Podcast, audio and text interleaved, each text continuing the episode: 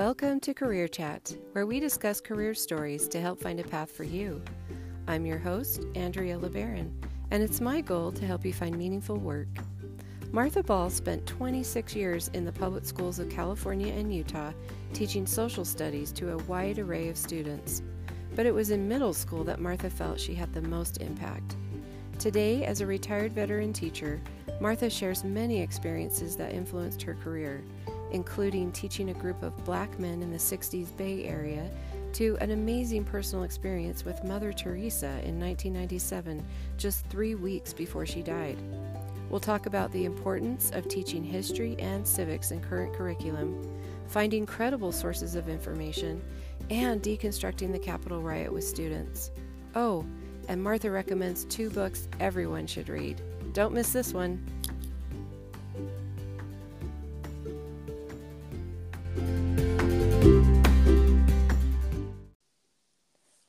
Welcome, Martha. I am so thrilled to have you as my guest today. Thank you for being on. It's my pleasure to be with you. Thank you so much. And could you introduce yourself to all of us before we get started, where you're from, a little bit about your family? My name is Martha Hales Ball. I grew up in Salt Lake City. I lived 20 years in the Bay Area in California. I have five children and 15 great grandchildren and two great granddaughters. Oh my goodness. That is so delightful. How fun.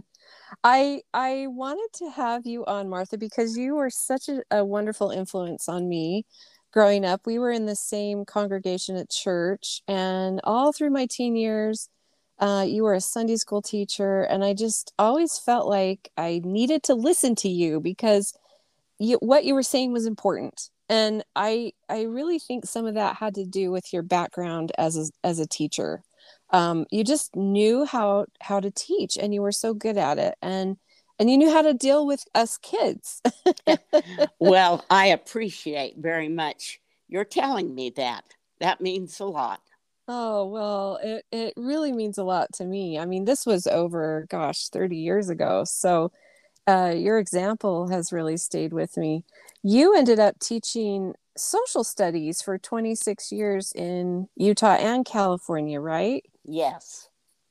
And if we were to go back to the beginning, did you always want to be a teacher? Or how did you decide that you wanted to go into teaching? Well, I uh, have to give you a little personal background about my family. Yes. My father was a public school educator for, I believe, over 40 years. And many of these years, he taught history and civics at Davis High School and then at South High School in Salt Lake. And then he later became a principal. My mother taught elementary students before she had her children. And all of my five siblings are educators oh, elementary, oh junior high, senior high, and college. So around the dinner table, topics of education were discussed regularly. And because my father taught history and loved it, I that's when at a very young age, I knew I wanted to be a teacher and I never considered anything else. It sounds like it was just a family business, right? It was. and and really in the blood almost. Um so you got your bachelor's degree at the University of Utah in history and secondary education. Did you teach for a few years before um, you went back to get your master's degree in educational studies? Well, I'm trying to think. I taught 14 years before I got my master's. It was around that. Mm. And was that, um, did you teach at like the uh, elementary school, high school level? No, I taught for 26 years in both the public schools of Utah and California. I taught ages 12 through adult. And the main subjects I taught were U.S. history and government civics. But because of the nature of education, I also taught world history, geography, California history, and Utah studies. Wow. And So that's a- just a- just to let you know too, 18 years we're teaching seventh, eighth, and ninth graders. And I want you to know when I graduated in education, I swore I would never teach junior high. And I ended up teaching 18 years of seventh, eighth, and ninth, two years of high school, and six years were adult education. Uh, this was in California, all high school. They were dropouts who were coming back to get their high school degree. Wow. Okay, there's so much I want to ask you about that.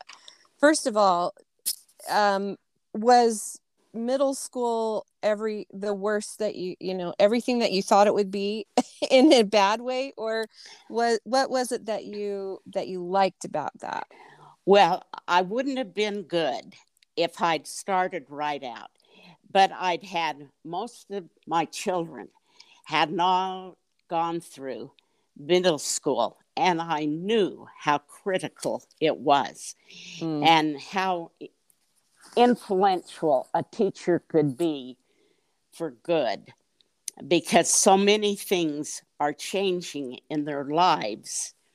And I was amazed to see how much I enjoyed it.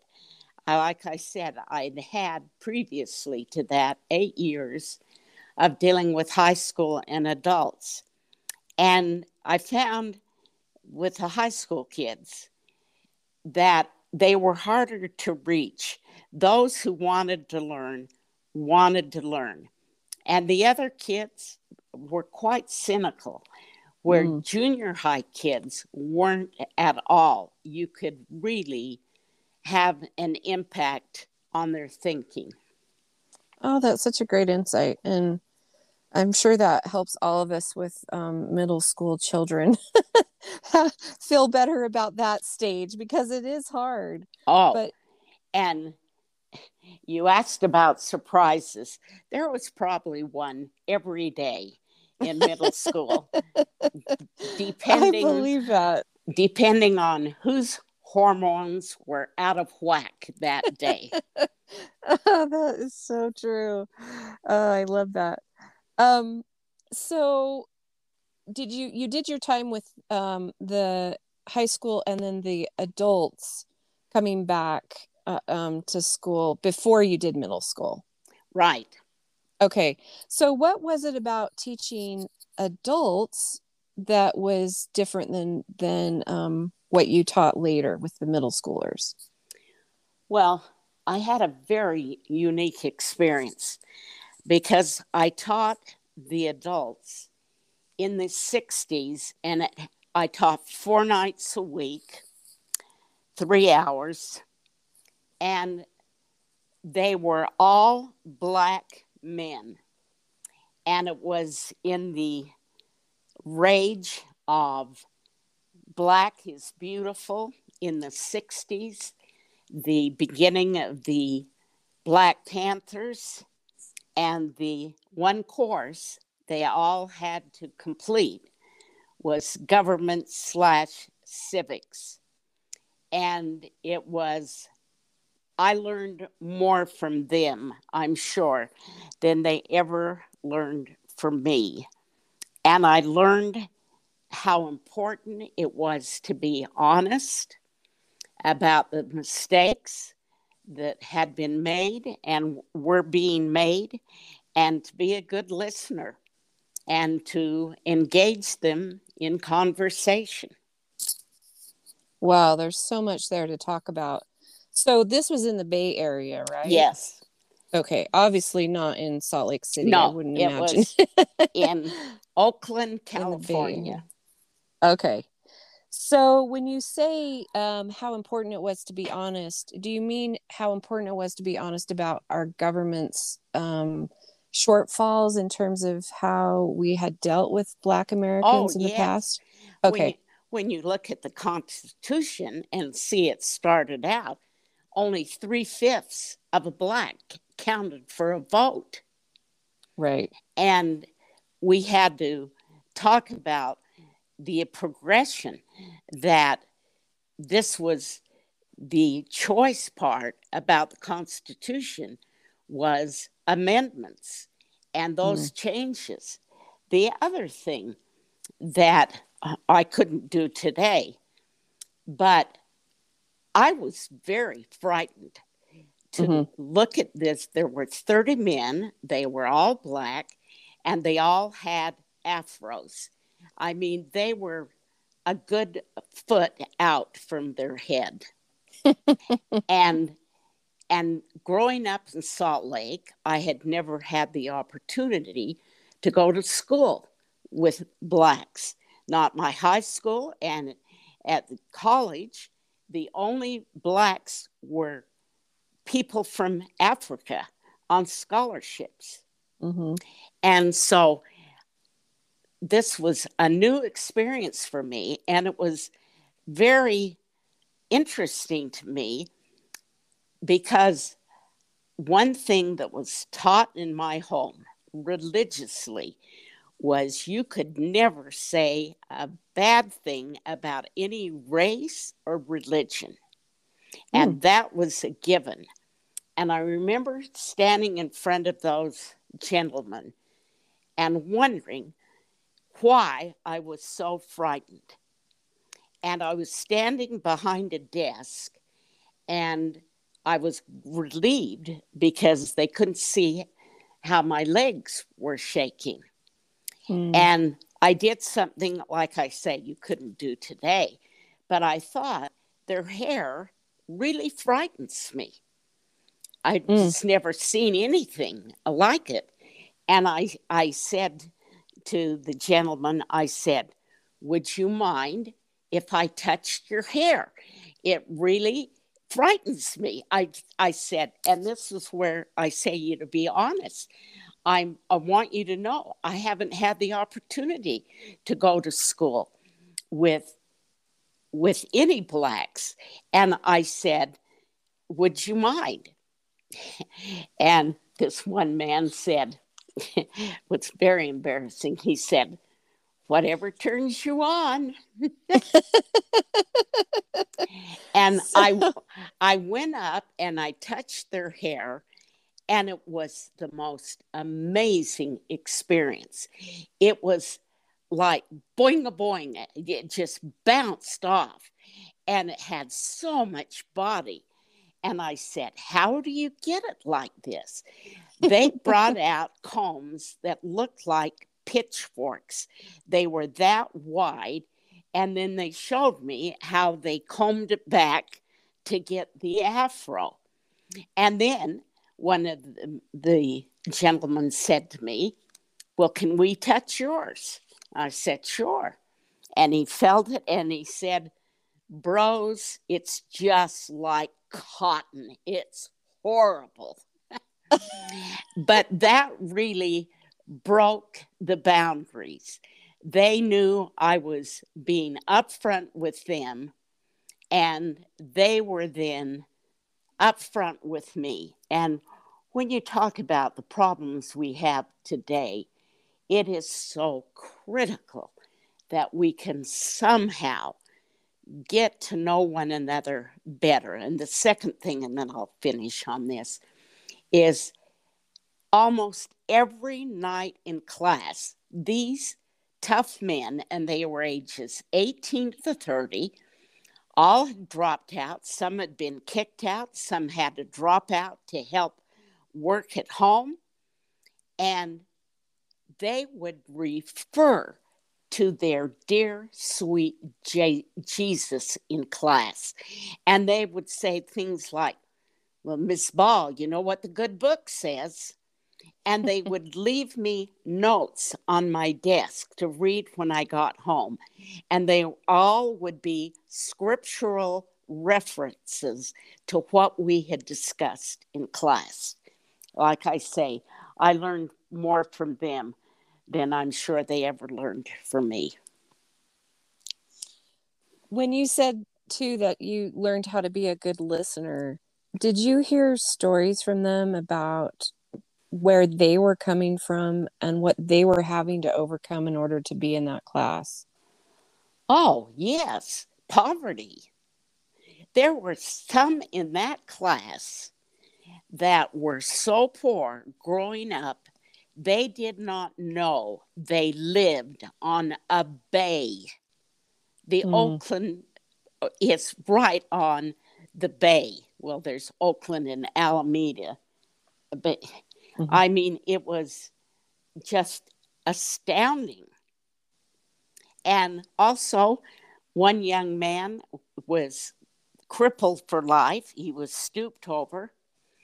He was eight years old.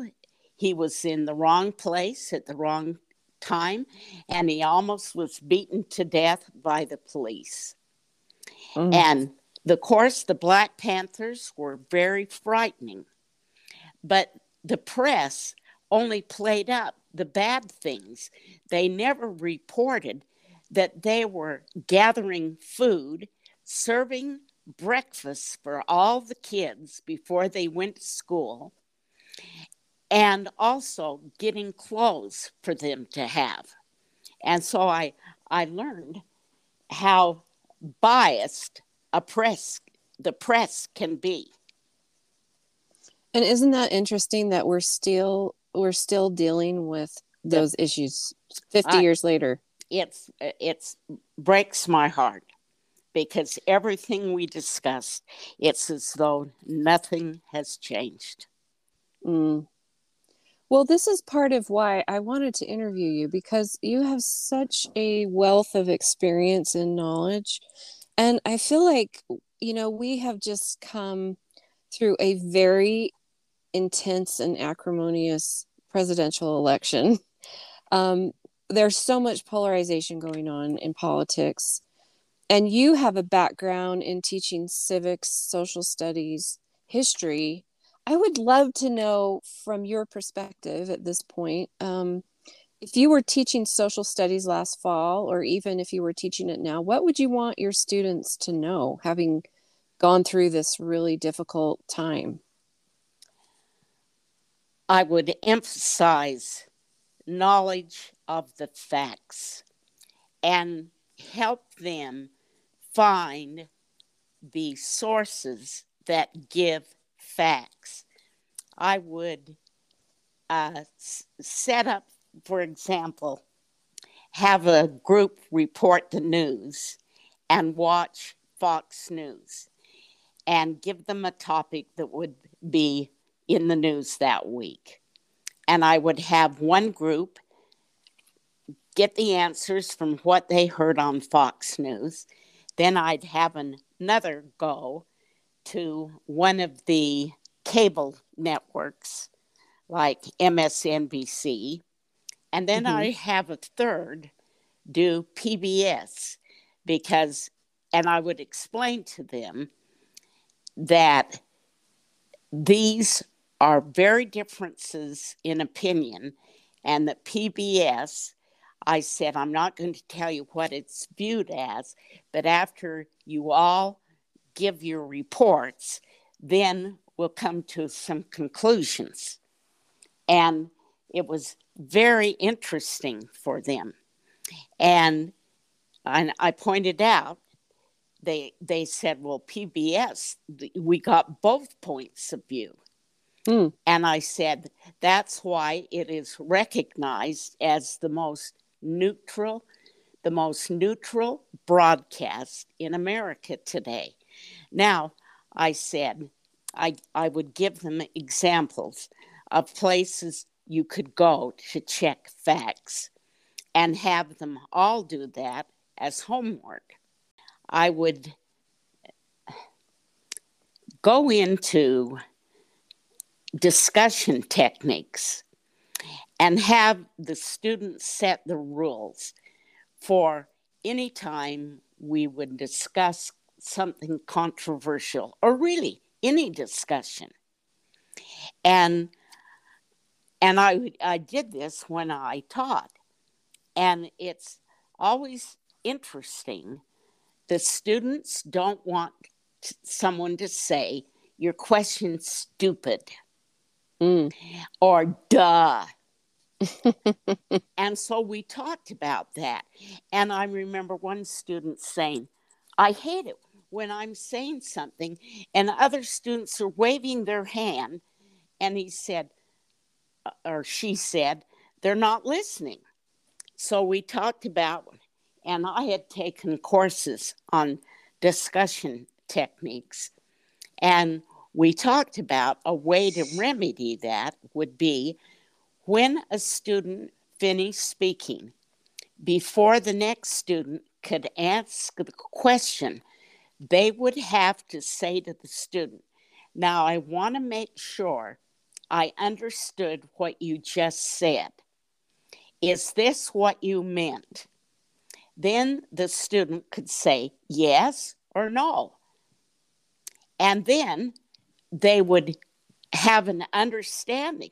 Or if they there were some disagreements, they'd work it through. Then the next student would ask their question. And the students really liked that. And I would always have groups set up discussion.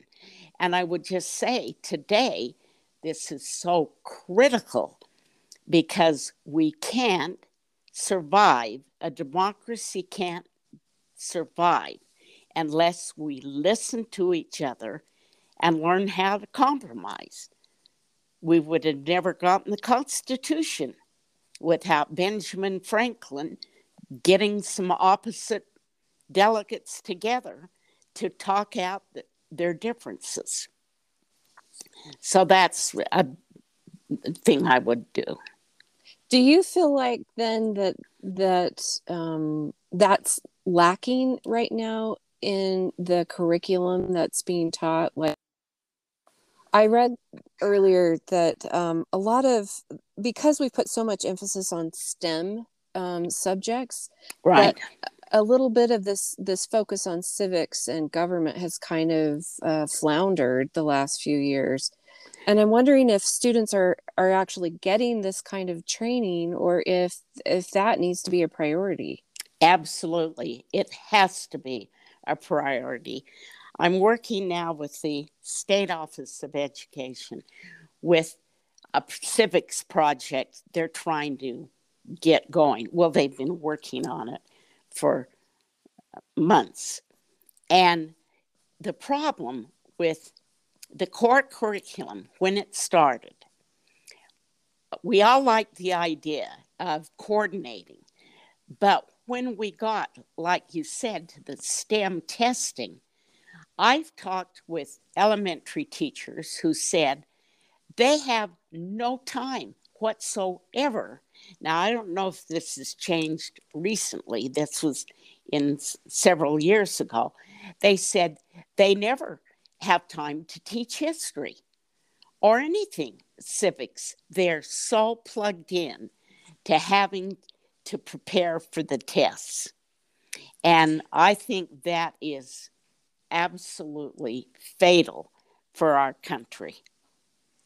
I've that's a common complaint that I've heard as well that teaching having to cover all the subjects that are taught that are tested on has has kind of changed the the importance of what is actually taught. And I it's funny I have a question that I wanted to ask you that if if you could spend 15 minutes with the governor about you know talking about education what would you want him to know yeah. but maybe you've already done that oh no um our our state doesn't seem to understand and never have how important small class size is mm. it affords you to have and an impact on young people because you have small numbers. I never had less than 36 in a class and sometimes 40.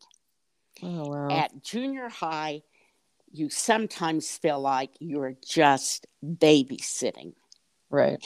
And where class size matters also is you can work with kids on building their self esteem. And that is critical. If kids feel good about themselves, then they don't get into these divisive groups where it's me against you. They don't feel like they've been left out or cheated. And I, I look at, I have a son that has been able to send his children to private schools. They've never had more than a 10 in a class. Wow. Now, all my grandkids are equally pretty smart. But what those grandkids have been able to do, I've seen essays come back from English teachers that are rewritten three times. Expressions like, the protagonist isn't strong enough. I didn't even know what a protagonist was till I was in college. And and stronger use of, of of pronoun here or an adjective. Those grandkids could write anything and they, they had a physics teacher. And again, they paid them. The teachers were paid. He had a, a PhD from MIT in physics. Every student that took his class got a four or a five on the AP physics test. I mean, wow. You know, it, it, it's it makes a difference. And and the other thing I would say is you've got to make civics and government first of all must be a required course in high school. And and before they're seniors. And and you make sure it is part of the curriculum in junior high school that there is emphasis when you teach U.S. history on the Bill of Rights and the civics part. And and and of course pay the teachers what they deserve and at least start pay for in service classes so they can get new training on on these subjects and particularly civics. Anyway, those are just a few. well, I love that. And I, I feel like those are such valuable points and ones that I think many, many people in Utah who are educators would agree with. I just have a little bit of a window into it in my job and I I just completely agree with everything you said there. Let me ask you this, if you had been teaching a class this year after the riot at the Capitol, how would you have started a discussion about that? Or would you have even wanted to address that in class? Oh, I, I think it would be very important. I would uh, maybe let a few days simmer mm-hmm. and say, as more facts are gathered, we will discuss this and also ongoing. And mm-hmm. I I would show the desecration property, what free speech truly means, and you don't have the right to incite people to kill mm. and and go through the bill of rights. What is free speech? What is the right to assemble? And make sure they understand and then have a discussion about what is free speech, what is the right to assemble, and and make sure they're clear on the facts. I would have them see the picture of the scaffold they put up to hang Pence and how close many of those senators and members of the House came to being killed. Mm-hmm. And, and just have them talk about now what are you going to do? How can we put less gas on the fire? And I would then go back to our discussion and say, we've got two different opinions here. We have people who believe it was right, people who believe it wasn't, but you are the, going to be the leaders of the next generation. So we need to start solving problems and then point out the facts. And as as much as they might not want to hear it, have them check where they can check to get the proper information and just make it clear how difficult it is, but it is we're fighting for our democracy. Um, I've heard it said, you know, that we live in the age of information, but we now we live in the age of disinformation. Right. And so much of our job as parents and educators is teaching kids how to find accurate sources of information because there's so much more to sift through now, right? Right. And I, I think that's what you're saying that this is critical to going forward in our republic is that we have to figure out how to find credible sources. Right. And have the kids look up and have them search what are credible sources? And how much should you be on Facebook? And how helpful is it? And how have have them listen to how one-sided Facebook is? And mm. people only listen to the ones they want to listen to or the pods. And I think teachers today have to be very savvy about how you educate young minds about the use of Facebook, Twitter, all of this, so that they can see it's for the betterment of society. Right. Now, looking at um, your career, and thinking of this long uh, career in education that you've had, what brings you the most satisfaction looking? Oh, uh, seeing change in students' attitudes. Hmm.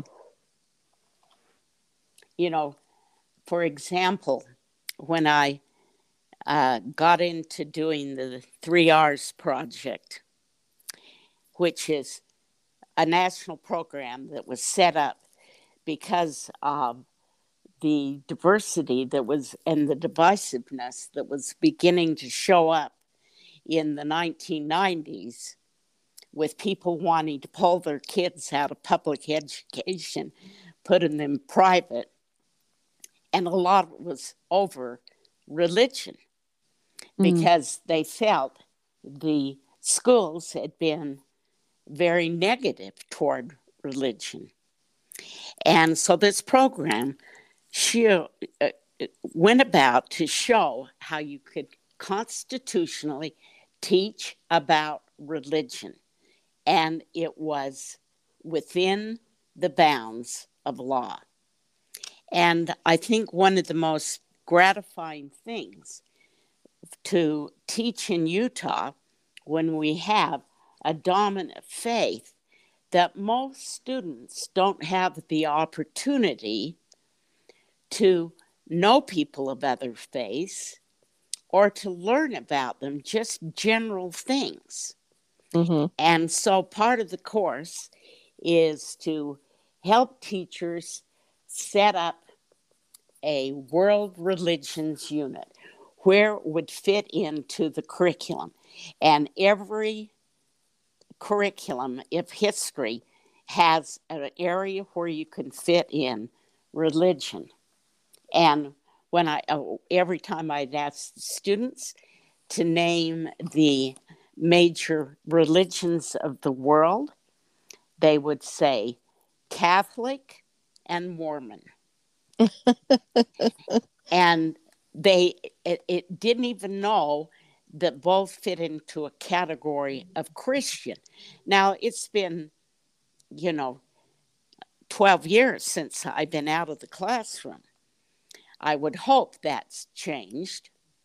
Right. But for them to be able to know that Hinduism was one of the largest religions in the world because it was the dominant faith of India.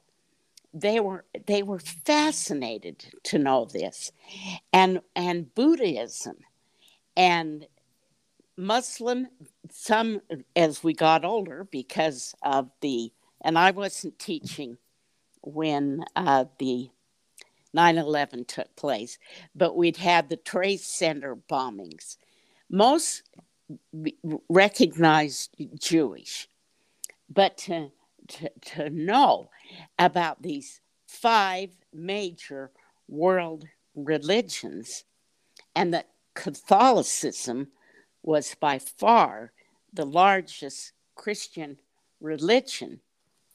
And the even the parents thanked me for the knowledge the students had gained.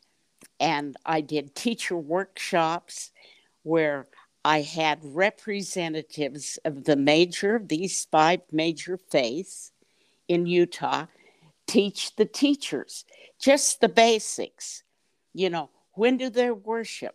How do they pray? What is their standard scripture? What day do they go to church? Are there diet restrictions, clothing restrictions? What are the fundamentals of their belief? Just basics. And to see students learn that, I had one student who was so excited to tell the class because he had been at the airport and it was noon and we talked about the five major religions, and he saw a man get out his prayer rug and go over to the corner and face east, and he said his noon prayer. And his brother was making fun of him, who was older. And he was so excited to tell the class.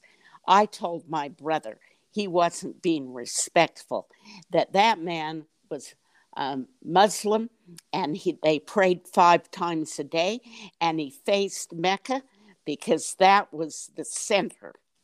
And to see the excitement that the young man had, that he was knowledgeable, and no one likes to be made to feel ignorant or what's the word we always use love to call? I can't think of it. anyway, the, well, that, those were the exciting things to see. I love the change yeah. in attitudes. I love that story because it just shows you how much knowledge is power and knowledge is empathy. Absolutely.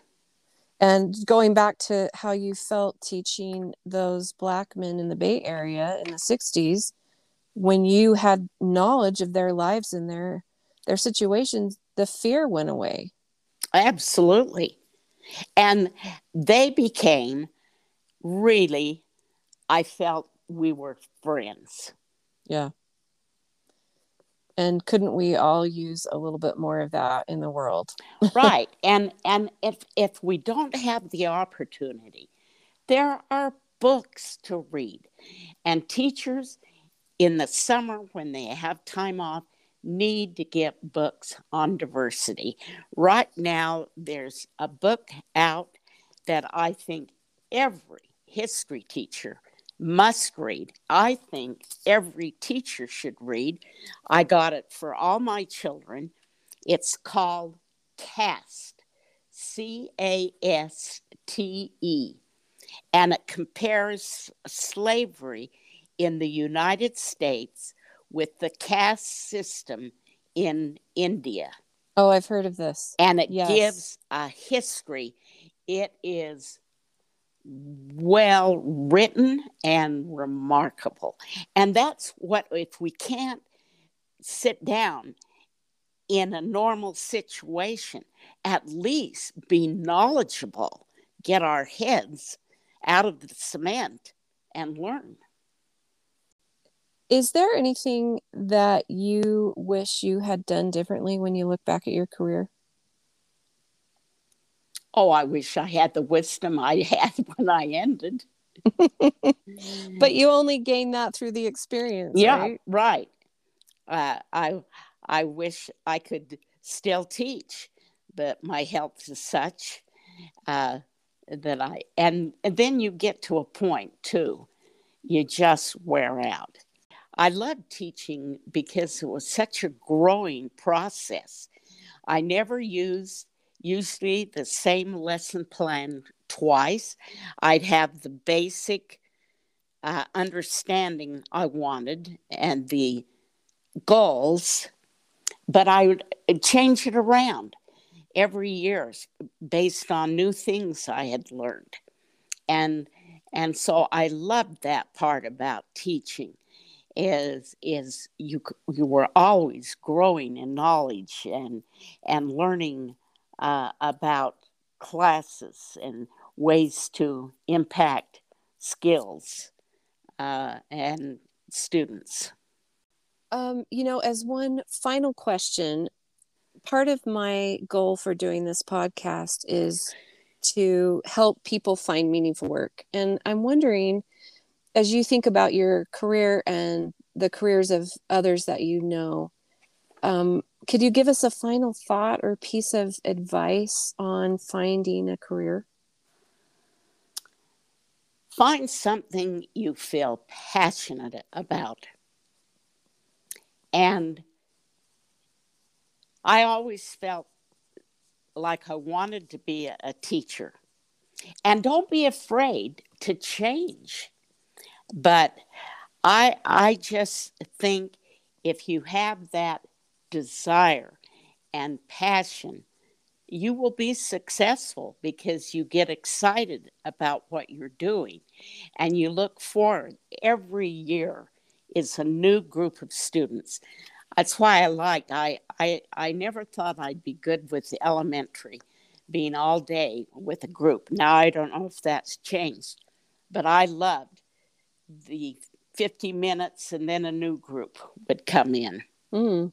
And I just think if you feel strongly about what you do, then you can it can get you through the lows, which of course you will have, and it certainly has highs.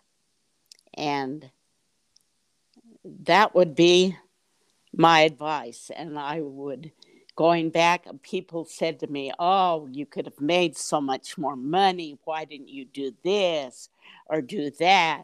Or why didn't you go to high school? You would have had a much greater impact. I felt I had the greatest impact staying with junior high students.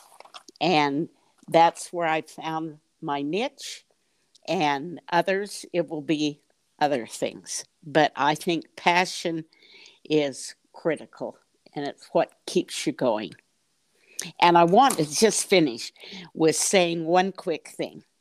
Yes. When I got to go to India and look for workshops, teachers, there are many workshops uh, locally in your district, statewide, nationally, internationally. And when I went to India, Mother Teresa was still alive. And she had been, in fact, we met her three weeks before she died. Oh, wow. And she wasn't sure if uh, she would be able to meet with us. But finally, she decided, and they brought her out in a wheelchair. And she wanted us to meet her one by one.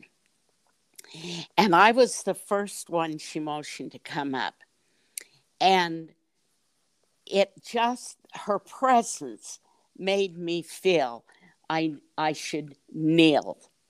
And I did. And she took my one of my hands and grasped it with her two hands and looked me right in the eye and said if i can remember i wrote it down our children are the greatest resource resource the world has.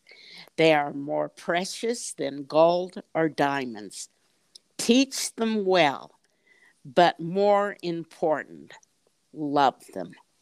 And I just think that's when you have compassion about what you do, you really do grow to love those students and want them to develop and be the best they can. I don't think we could end on anything better than that, Martha. Well, it's a been... personal visit with Mother Teresa's. yeah, amazing. And thank was... you so much. Oh, I can't and, even imagine. And one more thing, just a good book. Uh, I just was given, uh, and it would be good for any age. It's called Ruby Bridges. This is your time. The little girl who was the first to integrate the public schools after the court ruling. And it has her picture and then all the pictures and it's it's pictures it's only like 50 pages but it's like four sentences on each page then with the picture and one thing many of us forget when she went into the classroom the parents pulled out all the white kids. And a teacher had to be hired from Boston, and she came and taught Ruby the whole year alone. And it's just a wonderful. It's it's like a oh a four by seven size, and it has these authentic pictures, and just something for for children to grow up with that and and be aware of what that meant. All right. That, that's such a great recommendation. I as someone who loves children's literature, I sure appreciate you bringing that up. Thank you so much. And thank you for joining me today. This has been such a treat. And I just really appreciate uh, all of your experience and wisdom. Fun chatting with you.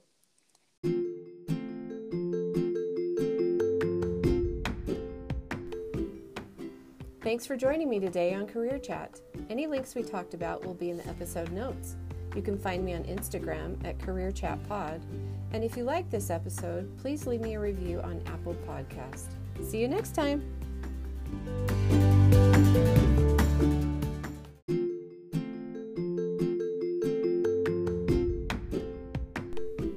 Welcome to Career Chat, where we discuss career stories to help find a path for you. I'm your host, Andrea LeBaron, and it's my goal to help you find meaningful work. Matt Robertson is a music educator who teaches grades 3 through 5 at the Waterford School in Salt Lake City. He's also a gifted musician who has performed with many local choir and instrumental groups. While Matt's passion and career are intertwined now, he spent many years in jobs that left him feeling like a failure. Desperate to make a change, Matt went back to school and earned a master's in choral conducting from the University of Utah. We'll talk about careers in music education versus music performance, the sacrifices his wife and family made for him to go back to school, the joy he feels now in a career he's good at, and his advice for starting kids in music lessons. Let's jump in.